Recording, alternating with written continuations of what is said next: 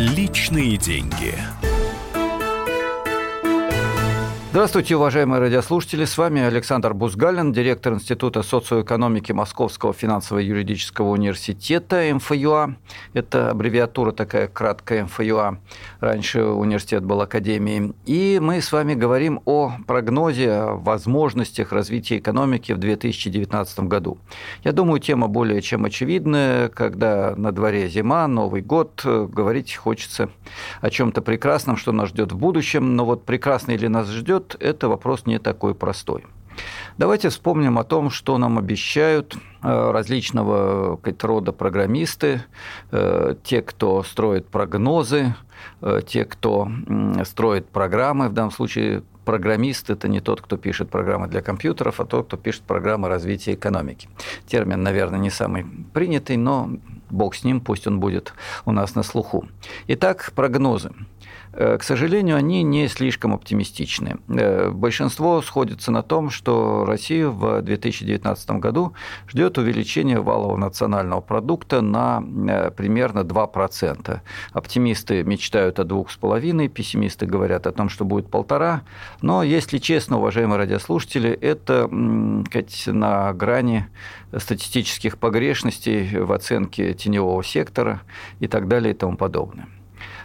Прежде всего, мне хотелось бы поговорить даже не о том, быстро или не быстро будет расти валовый продукт России, а о том, достаточно ли такой оценки для того, чтобы понять, что будет происходить с экономикой в новом году, да и в далеком будущем. И вообще немножко о том, как строят прогнозы, а лучше бы нам строить не прогнозы, а планы, которые мы будем выполнять.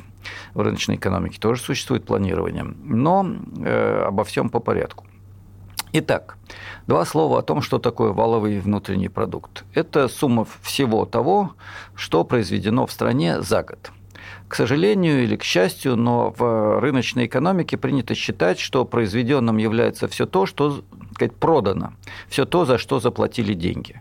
Вот вы провели финансовые операции на финансовом рынке, это продукт, за который заплачены деньги. Вы создали посредническую организацию, которая, сказать, помогает или, может быть, даже мешает реализовывать услуги или продавать по продукцию. Эта посредническая организация тоже как бы создает как бы полезный как бы продукт. Вы создали огромное количество дорогих брендов, и это тоже полезный продукт. А может быть, просто продали эти бренды в очень дорогом магазине, и в данном случае выручка магазина – это тоже вклад в валовый внутренний продукт. В этой связи не могу не удержаться от поразившего меня, в общем, фотографии, которая висела на стенке в аэропорту, когда я прилетел в Москву. Реклама сумочки, не буду называть фирму, которая стоила всего сто пятьдесят две тысячи рублей. Обычная сумочка, я даже не уверен, что кожаная такая, сантиметров двадцать на пятнадцать, с какой-то блестящей металлической застежкой желтого цвета, но уверен, что не золотой. Ну и, естественно, где-то, видимо, есть этикетка, что эта фирма произведена супер-пупер известной корпорацией. Представляете, какое счастье заплатить за сумочку годовую, минимальную заработную плату работника Российской Федерации. Даже больше, чем годовую минимальную зарплату. Напомню, она у нас, сказать, только сейчас приблизилась к одиннадцати тысячам рублей в месяц. Ну, соответственно, сто тридцать, сколько там, шесть тысяч, чуть больше ста тридцати тысяч рублей за год. А тут сумочка. Это тоже валовый продукт. О товарах-симулякрах, о знаках, которые продаются на рынке, мы еще поговорим в сегодняшней передаче.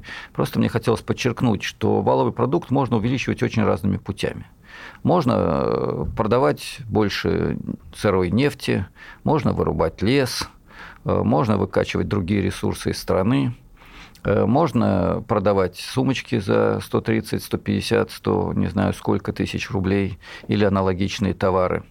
А можно развивать современные высокие технологии, производить промышленные роботы, которые наша страна на душу населения производит меньше, чем Китай. Я уже не говорю о развитых странах Западной Европы, Соединенных Штатах Америки, Японии и так далее. Можно развивать образование, здравоохранение. У нас по количеству коек на десять тысяч населения Россия находится на уровне середины двадцатого века, Советского Союза середины двадцатого века. Вот такие альтернативы. Поэтому, прежде чем говорить о том, много или мало два процента роста валового национального продукта, валового внутреннего продукта, давайте уточним, надо понять, что не в одном вэ вэ пэ счастье экономики. Гораздо важнее качественные показатели, на которые, собственно, и должна ориентироваться экономическая и социальная политика, проводимая государством, с чем должны связывать свою деятельность представители частного бизнеса. Да и мы с вами, граждане Российской Федерации, должны через доступные нам каналы хотя бы требовать выполнения тех обязательств, которые берет на себя руководство страны, особенно в период предвыборной кампании. Но обо всем по порядку, как я уже вам обещал, в первой части передачи просто поставим некоторые точки над «и». Первая точка над «и». Важен не просто рост объема выпуска продукции, важна структура этой продукции. Для экономики России ключевыми проблемами является, во-первых, переход к новому технологическому укладу, к производству высокотехнологичной продукции, в которой роль знаний, доля знаний, если хотите, доля творческого потенциала человека больше, чем доля сырья, материалов, энергии и износа оборудования. Это современное знаниеемкое производство. Таким является производство в сфере микробиологической продукции, таким является производство информационных продуктов, таким является деятельность в сфере телекоммуникаций и так далее и тому подобное. Но высокотехнологичное производство – это еще и производство предметов потребления для каждого человека. В идеале, в перспективе, когда-нибудь умный дом, хотя уже сегодня это реальность для многих стран Западной Европы и не только. Но на полдороги очень многое можно поменять в структуре нашего валового внутреннего продукта, в том числе даже в том, что касается конечного потребления. Об оборудовании чуть позже. Давайте посмотрим на сегодняшний Китай. Вот в новогодние морозы, наверное, говорить о велосипедах и электробайках смешно, но у нас все-таки минус двадцать бывает пара-тройку недель в году, а в остальное время выше нуля или чуть ниже нуля. В Харбине, в Копенгагене, в Стокгольме все города, как, большие и, как, с минусовой температурой зимой. Люди ездят на велосипедах и на электробайках. Это такой ну, типа мотороллера, что ли, или маленького очень мотоцикла с электродвигателем. Экологически чистое, высокотехнологичное производство, недорогое, обеспечивающее скорость передвижения по городу сорок километров в час, до сорок километров в час.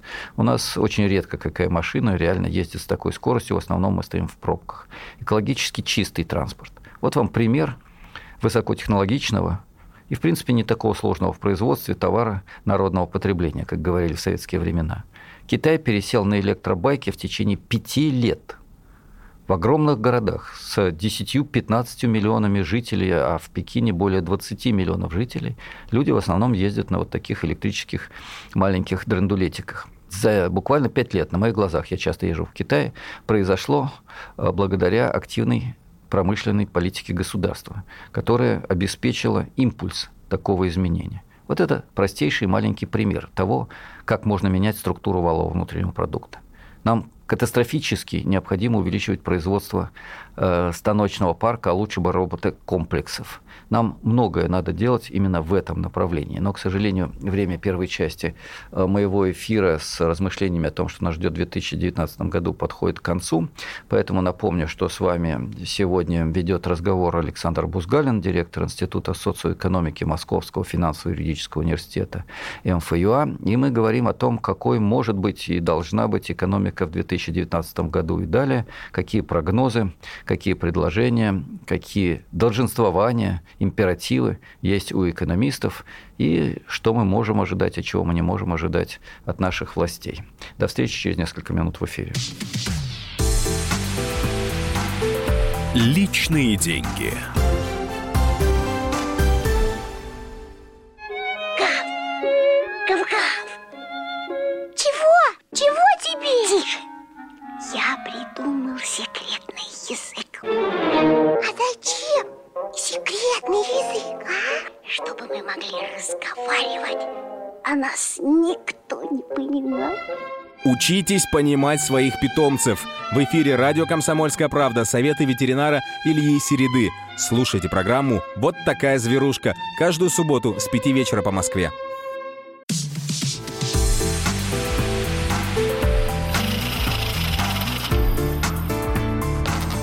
Личные деньги. Мы продолжаем наш разговор в программе «Личные деньги». Бузгалин Александр Владимирович, профессор, директор Института социоэкономики Московского финансово-юридического университета, ведет с вами сегодня этот разговор. И мы говорим о прогнозе на две тысячи девятнадцатый год, о том, какой может и должна быть экономика нашей страны в ближайшем будущем. А хорошо бы говорить не только о две тысячи девятнадцатом, но и о более долгосрочной перспективе. Но сначала вернемся к теме, которую я обозначил в первой части эфира.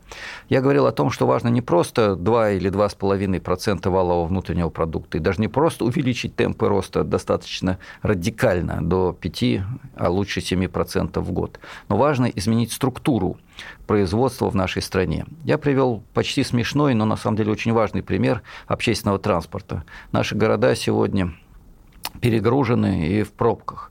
Можно приводить массу других примеров, и гораздо более важный и сложный вопрос – это высокотехнологичные средства производства, современное оборудование, которое двигалось бы в направлении робототехники, ну или хотя бы станков с числовым программным управлением и компьютерными э, приставками, так называемому интернету вещей, э, а в перспективе и умным фабрикам. Умный дом, умная фабрика – это не фантастика, это реалии начала двадцать первого века, хотя в нашей стране они выглядят фантастически.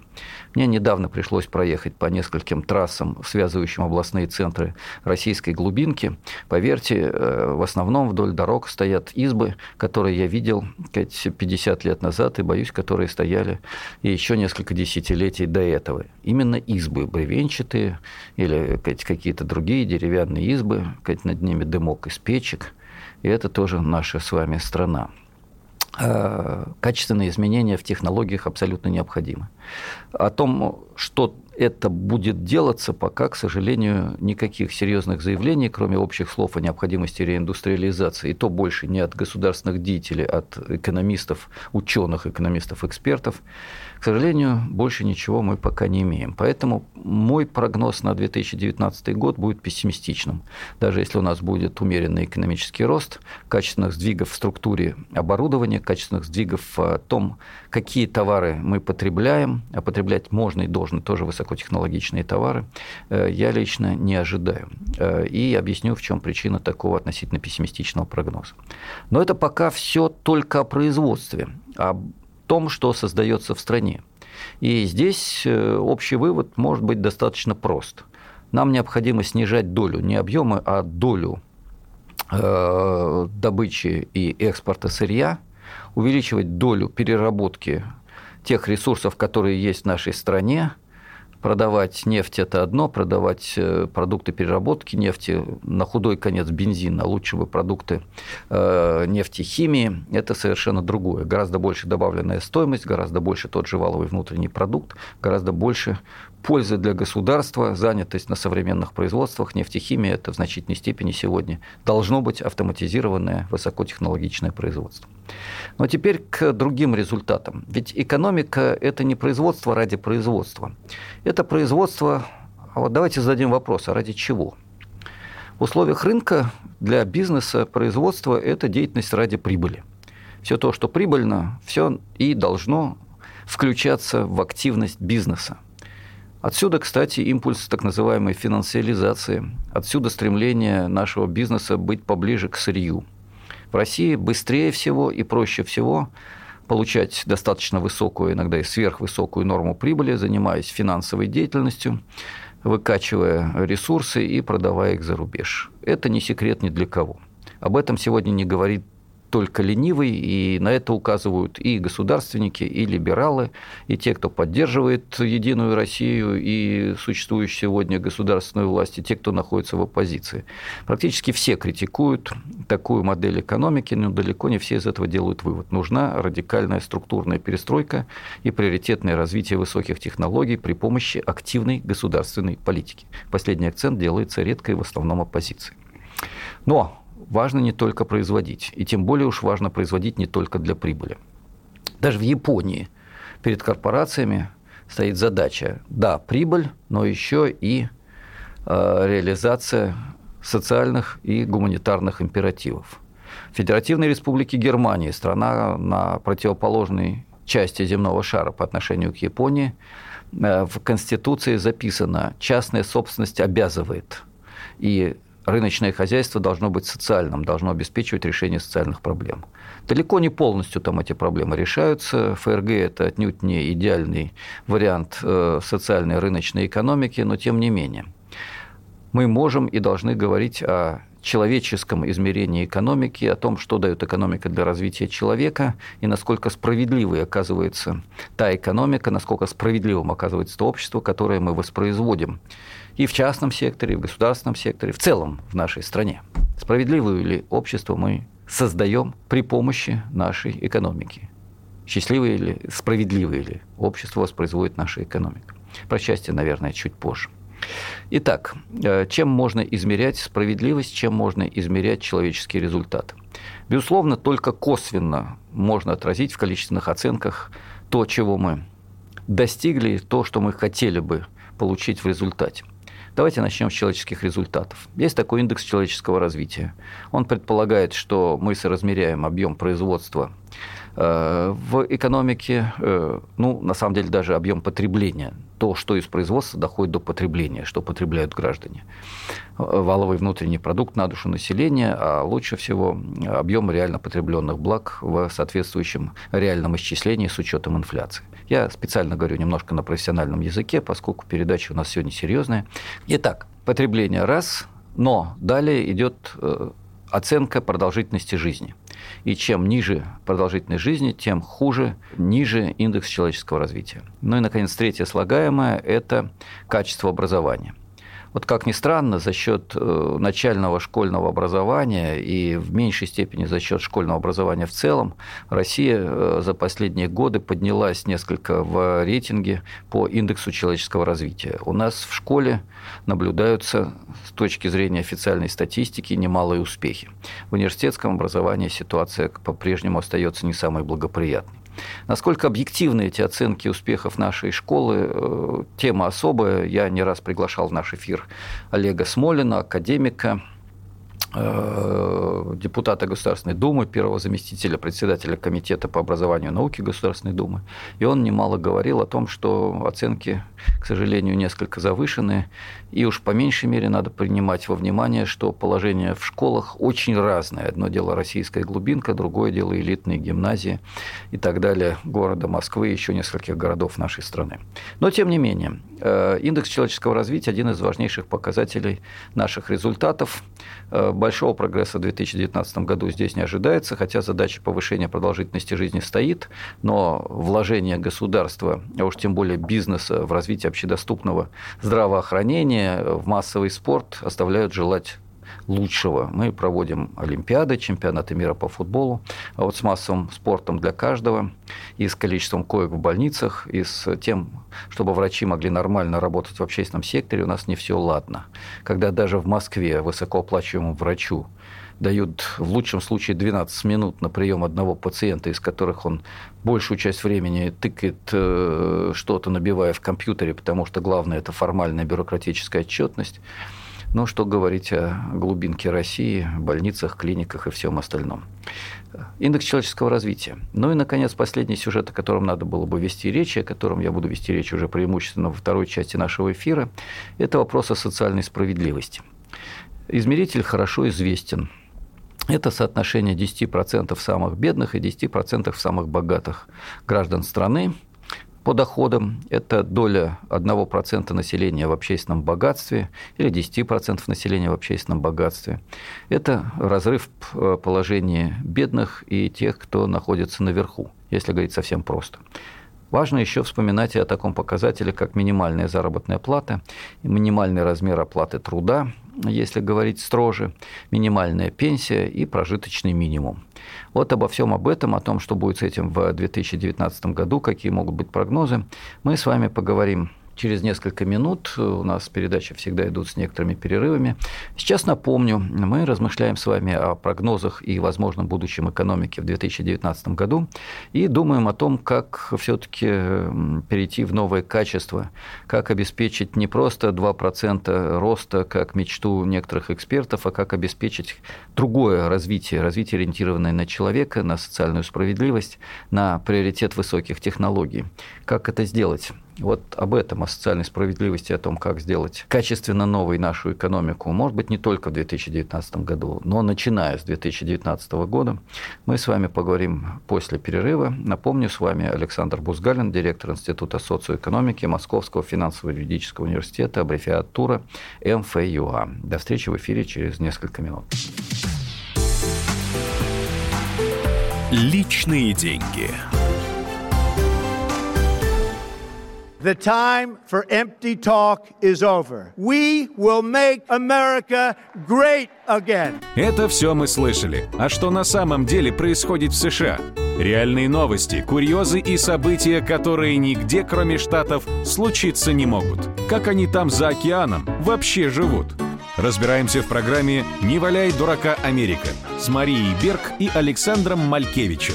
Слушайте и звоните по понедельникам с двенадцати часов по московскому времени.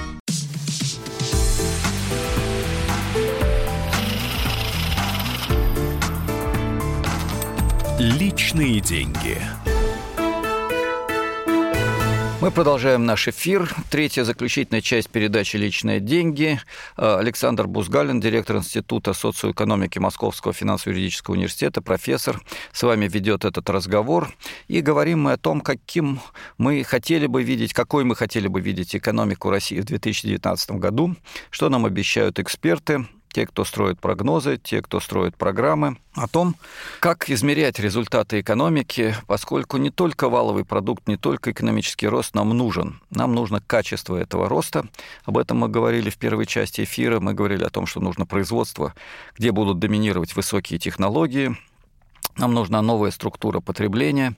Во второй части эфира мы говорили о том, что очень важны человеческие результаты, качество образования, здравоохранения, продолжительность жизни, уровень реального потребления. Ну и я пообещал, что в третьей части мы поговорим о социальной справедливости как одном из важнейших результатов экономического развития, потому что несправедливая экономика оборачивается в конечном итоге и прагматичными потерями, и политической нестабильностью, глубокими противоречиями. две тысячи восемнадцатый год сохранил уровень социального неравенства, который характерен для России на протяжении последних десятилетий. Как в девяностые годы у нас произошел скачок в социальном расслоении, так он и сохраняется. десять процентов семей с самыми высокими доходами и десять процентов семей с самыми низкими доходами различаются в России в пятнадцать с половиной - шестнадцать раз, и эта цифра практически не изменяется. Проблема серьезная, и я хотел бы ее подчеркнуть. Она заключается в том числе и в том, что в России сохраняется очень высокий уровень бедности.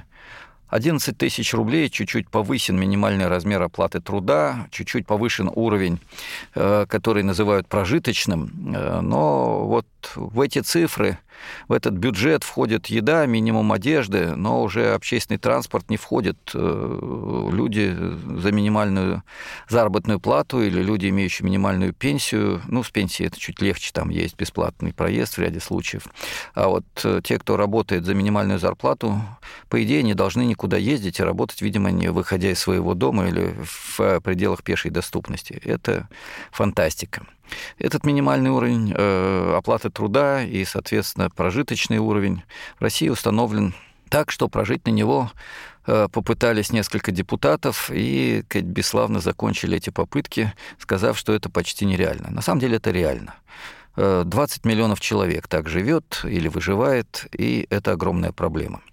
Проблема эта заключается в том, что в России общественное богатство распределяется не просто неравномерно, но несправедливо.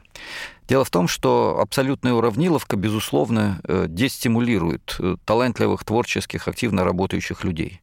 Ну и ситуация, когда разрыв между оплатой труда топ-менеджера, иногда даже государственной, не только частной корпорации и, сказать, учителя в сельской школе, достигает многих сотен раз, а иногда и тысяч раз, вот такая экономика, такое общественное устройство говорит: быть учителем непрестижно, едва ли не постыдно, посмотрите, как мало платят.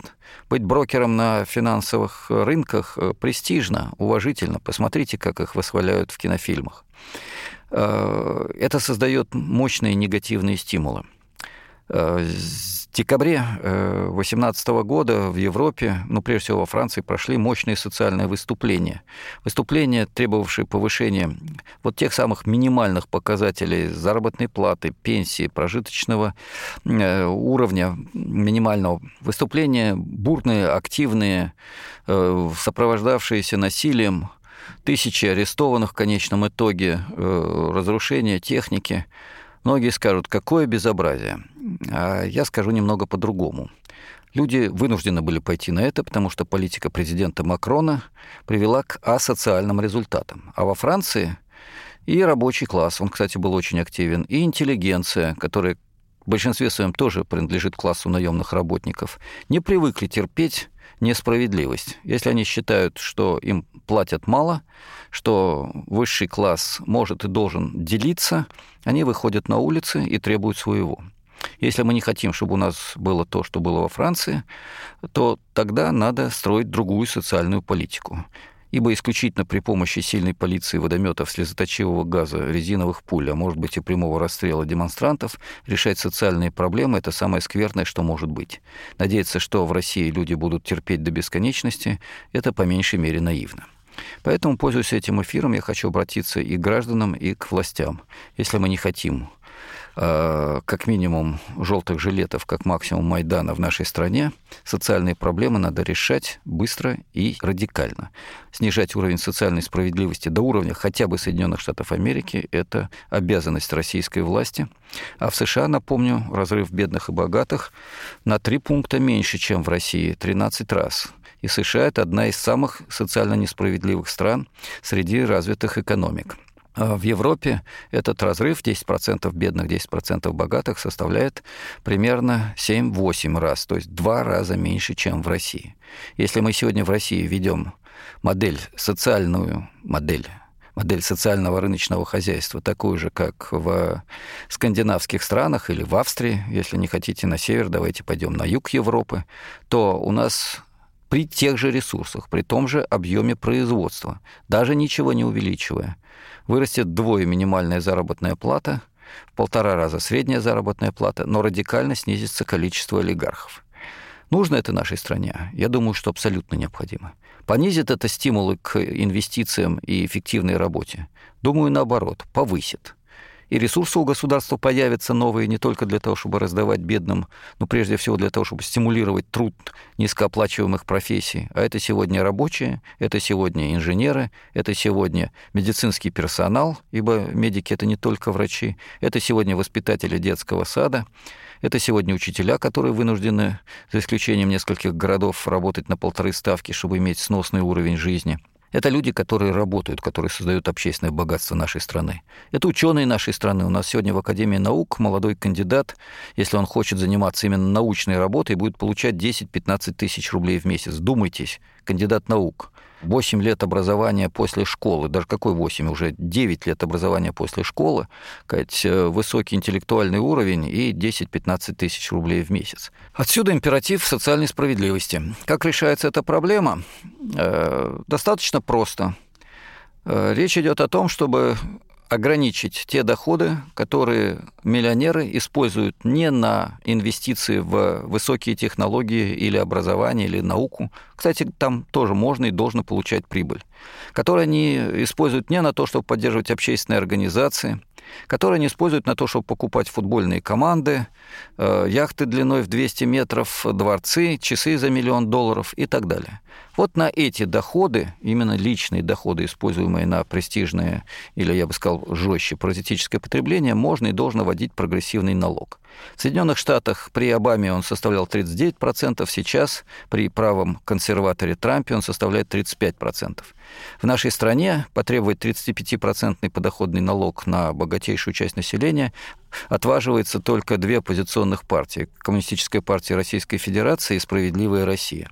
Вообще-то в Европе прогрессивный подоходный налог составляет сорок пять-пятьдесят процентов, в Скандинавии – пятьдесят пять процентов. Кроме того, там есть прогрессивный налог на наследство. Если вы передаете по наследству одну квартиру, то налога никакого вы не платите, и наследники не платят. Если вы по наследству передаете девять дворцов или десять дворцов, то у вас девять будут проданы с молотка, превращены в музей и пойдут в бюджет государства, а один, всего один достанется наследнику, и тот бедный будет жить всего в одном маленьком дворце где-нибудь, где ему положено жить. Я немножко шучу, но проблема-то на самом деле очень серьезная, если не сказать больная. К этому добавляется налог на роскошь, и бедному миллионеру становится совсем грустно жить. Но единственное, что я хотел бы сказать по этому поводу, ведь стимулом для предпринимателя является не только возможность купить часы за миллион долларов. Это на самом деле делает весьма странно ориентированный на формальные вывески, побрякушки бизнесмен. Если вы предприниматель, человек, для которого управление, продвижение фирмы, развитие производства, престиж, ваш собственный имидж как инноватора, того, кто дает новшество, которое работает на прогресс экономики. Это для вас главное. И в данном случае преуспеяние фирмы важнее, чем ваши собственные побрякушки и вывески, которыми вы себя обвешиваете. Кстати, в большинстве случаев дорогие побрякушки, будь то часы за миллион долларов или яхта длиной в двести метров, это удел тех, кто не слишком успешен в реальных инновациях. Те, кто создает новые технологии, качественно новые производства, обычно довольствуются костюмом из обычного магазина и относительно скромной машиной. И, кстати, выступают за то, чтобы их наследники начинали, если не с нуля, то с того уровня, который обеспечивает хорошее образование, наличие жилья и медицинская страховка. А дальше, если ты талантлив, делай дело сам. А фирмой должен руководить тот, кто умеет лучше всех работать. Ну и о топ-менеджерах. В тех же скандинавских странах топ-менеджеры транснациональных корпораций, деятельность которых, видит Бог, не менее успешна, чем деятельность наших сырьевых гигантов или даже, сказать, машиностроительных. Хотя не знаю, есть ли у нас машиностроительные транснациональные корпорации. Думаю, что нет. Но, в общем, чем деятельность наших ТНК. Так вот, топ-менеджеры в этих странах получают в десять, ну, в двадцать раз больше со всеми дополнительными привилегиями, чем квалифицированный рабочий, инженер, специалист этой корпорации. Разрыв совершенно иной, чем в России, а эффективность управления, поверьте, не ниже. Оставим эту тему, поставим здесь многоточие. Я не случайно об этом говорил. Я говорил о том, что России на две тысячи девятнадцатый год и далее нужна другая система экономических отношений, нужны глубокие реформы в производственных отношениях, в институтах, в правилах игры, в экономической и социальной политике. Если мы этого не сделаем, в лучшем случае два процента роста, и то за счет колебаний цен на нефть, газ, и если эти колебания будут благоприятны, будет рост, будут неблагоприятны, будет маленький спад. Вот так и будем болтаться в сырьевой экономике с некоторым, может быть, небольшим ростом военно-промышленного комплекса и с большими проблемами во всех остальных отраслях. Мне не хочется такой печальной, скучной, серой перспективы для страны, которую я люблю, которую мы все с вами любим, и которой мы в Новый год желаем успехов, причем настоящих успехов, успехов в человеческом развитии, успехов в социальной справедливости, успехов в высоких технологиях. Но о том, как это можно сделать, давайте в заключительной части нашего эфира. С вами был Александр Бузгалин, директор Института социоэкономики Московского финансово-юридического университета, профессор, и мы не прощаемся. Сейчас только перерыв, а после перерыва ну, традиционный российский вопрос. Не кто виноват, а что делать. До встречи в эфире. Личные деньги.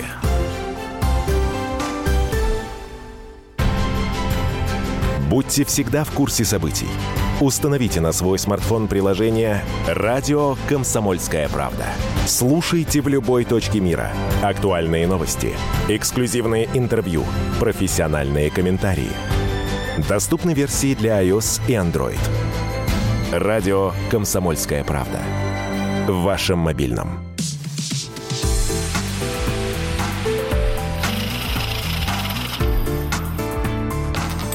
Личные деньги. Мы продолжаем нашу сегодняшнюю передачу, посвященную прогнозу на две тысячи девятнадцатый год. У нас четыре части, и это позволяет мне поговорить не только о прогнозировании, мечтаниях, но и о долженствованиях, о том, что можно и должно сделать для того, чтобы нескучный и плохой прогноз двухпроцентного роста, на котором сходится большинство экспертов, а что-то другое ожидало нашу страну, начиная с две тысячи девятнадцатого года. Не просто в две тысячи девятнадцатом году, а начиная с две тысячи девятнадцатого года. В Московском финансово-юридическом университете, Институте социоэкономики, которым я руковожу, мы много говорим о необходимости другой экономической и социальной политики, нежели та, что проводится сегодня, о необходимости глубоких реформ как минимум. Каковы слагаемые этой политики? Параметр номер один. План государственных инвестиций на пять лет. Государство должно брать на себя обязательства и предлагать государственному сектору, в первую очередь, осуществление инвестиционных программ на пять лет по стратегическим направлениям. Я их только что перечислил.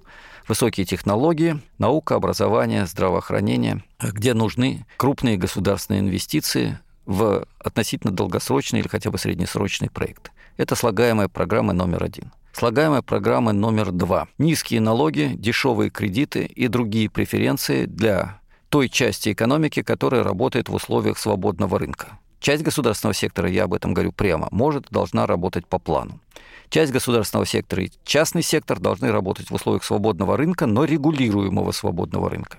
В рамках этого регулируемого свободного рынка государство говорит, если вы производите современное оборудование, если вы вкладываете деньги в образование, медицину, в целом здравоохранение, у вас налог абсолютно минимальный, близкий к нулю, у вас дешевый кредит, который обеспечивает прямо государственный бюджет, у нас сейчас это не принято, но это можно делать. Либо государственные банки в рамках специальных программ, вопреки существующим стандартным правилам для всех, у вас институциональная поддержка, у вас помогающие решать эти задачи государственные инвестиции. Иными словами, зеленый свет и своего рода тарвалатор, знаете, такой положенный на пол лесенка, которая бежит быстро. Вот встаете на этот бегущий тротуар, у вас э, бизнес развивается быстрее. Вы идете обычным шагом, а за счет того, что государство вам помогает, вы двигаетесь быстрее. У вас прибыль больше, результаты выше, рынки расширяются. Жизнь хороша и жить хорошо.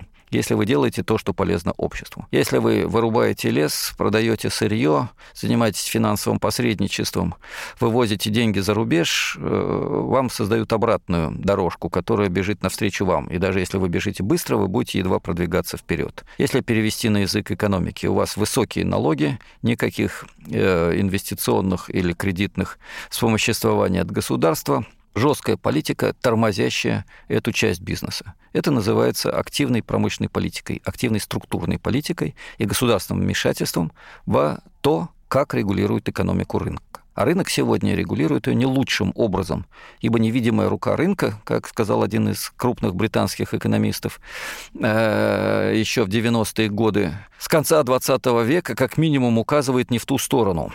Э, она указывает в сторону финансовых спекуляций. Финансиализация называется этот процесс на английском и на русском языке, но давайте оставим это в стороне. Активная промышленная политика, государственные инвестиции в рамках плана развития государственного сектора – это важнейшие слагаемые программ на будущее. Не менее важные слагаемые этих программ – это концентрация ресурсов на прорывных направлениях, государственных ресурсов. Соответствующая бюджетная политика является абсолютно необходимым слагаемым. Мы должны понять, куда мы вкладываем деньги в первую очередь, и не просто государственные бюджетные расходы, а целевые в рамках программ государственные расходы из бюджета. Это скучная экономическая материя, но об этом надо говорить. Не менее важно говорить о том, что мы можем и должны проводить изменения в отношениях собственности. Обычно здесь упоминают о государственных и частных корпорациях и говорят, что разница между ними невелика. Я соглашусь.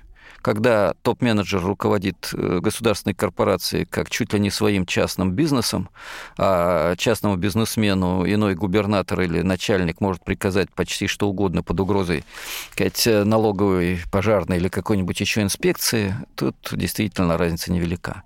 Но есть большие вопросы, которые надо решать в области общественных или частных форм хозяйствования, я скажу шире даже, не собственности, не форм собственности, а форм хозяйствования. Мы хотим развивать и увеличивать бесплатное бюджетное, медицинское обслуживание, здравоохранение и культуру, или мы хотим их сокращать? Я думаю, что надо расширять бесплатное общедоступное образование и здравоохранение. Я думаю, что то же самое касается образования. Я думаю, что то же самое касается культуры. Я уверен, что в общественной собственности должна находиться инфраструктура, и, что гораздо более важно, от всех корпораций в сырьевом секторе, и частных, и государственных, полностью рента должна идти на общественные нужды. Я подчеркну, не прибыль, а рента.